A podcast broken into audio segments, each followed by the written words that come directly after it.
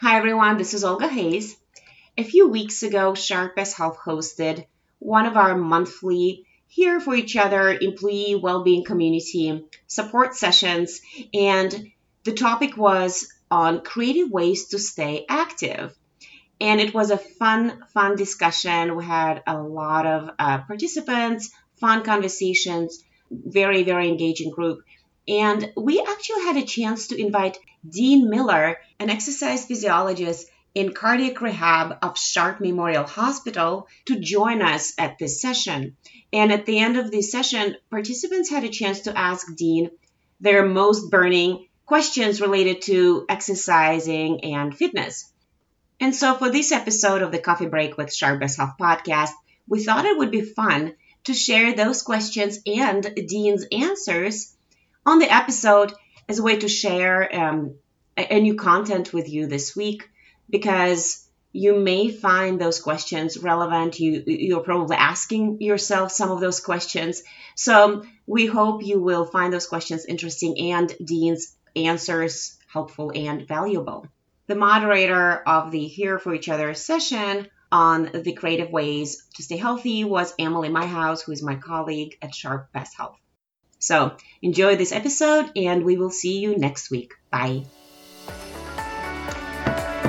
Welcome to Coffee Break with Sharp Best Health. Every week, we sip on a strong new blend of practical tips, information, and education to help you optimize your health, body, and mind. Your hosts are Janice, Emily, Megan, and Olga. Your break starts now.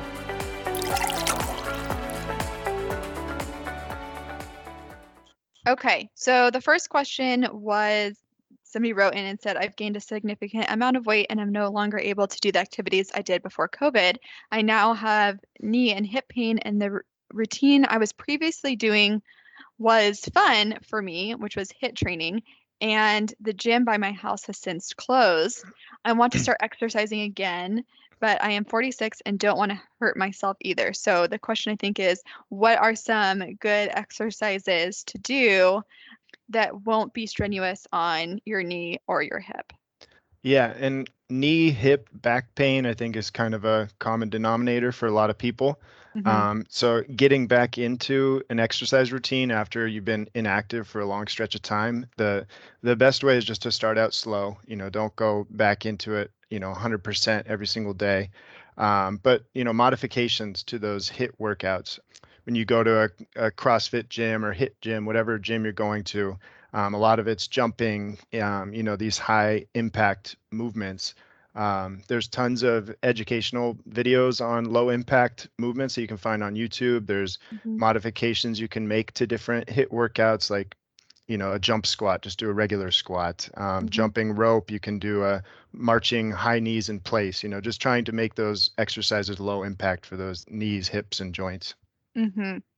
great um, that was a common question about the knee and hip pain um, the second question we got is taking a moderately strenuous six to 10 mile hike once per week enough exercise and if not how can I get more motivated to be after work when I want all I want to do is go home and be lazy? I totally understand that. Yeah. Yeah, everybody is kind of mm-hmm. on board with that. Yeah. Um, the six to ten mile hike is great. Um, you know, in ideally you're doing 150 minutes of cardiovascular activity a week, mm-hmm. um, and that's just to maintain your current health status. Um, if you wanted to like make it a goal of yours to lose weight, you'd shoot for 60 minutes a day, which is about 300 minutes a week of that cardiovascular activity.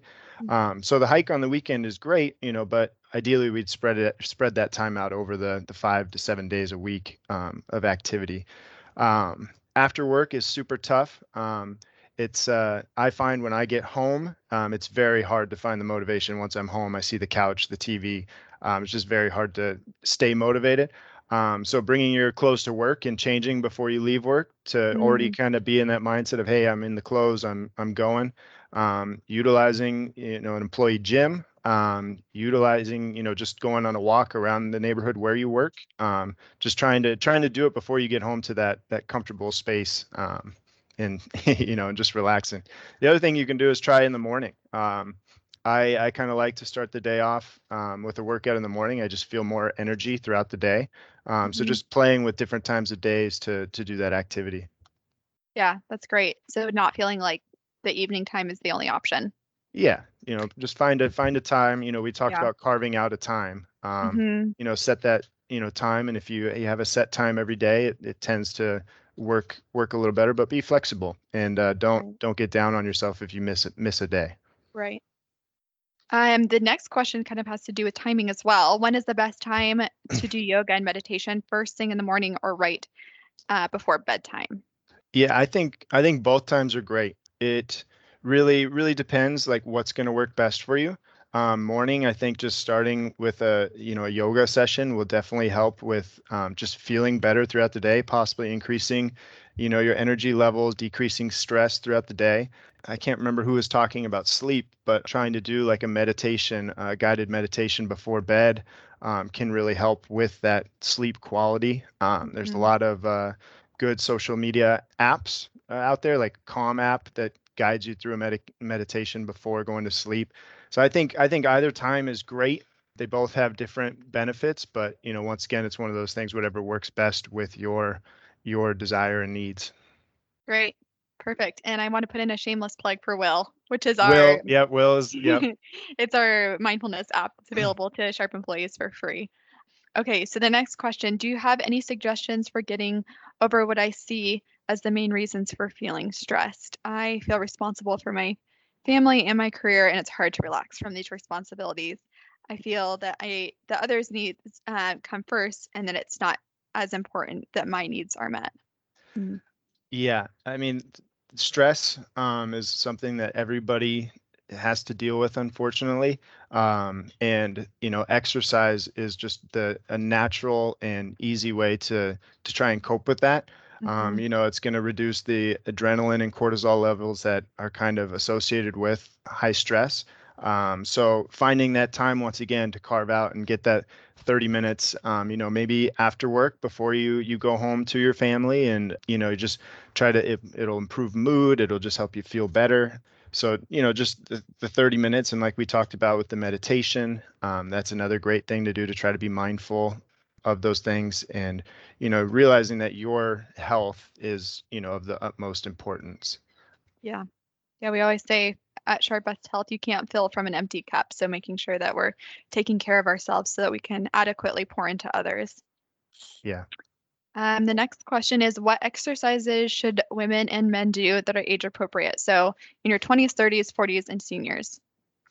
Um, so I, the age appropriate, you know, this is an interesting question because 20, 30, 40, um, I mean, I see some 50, 60, 70 year olds that can do things that some 20 year olds can't. Um, you know, mm-hmm. so it's just kind of based on your your own physical fitness level.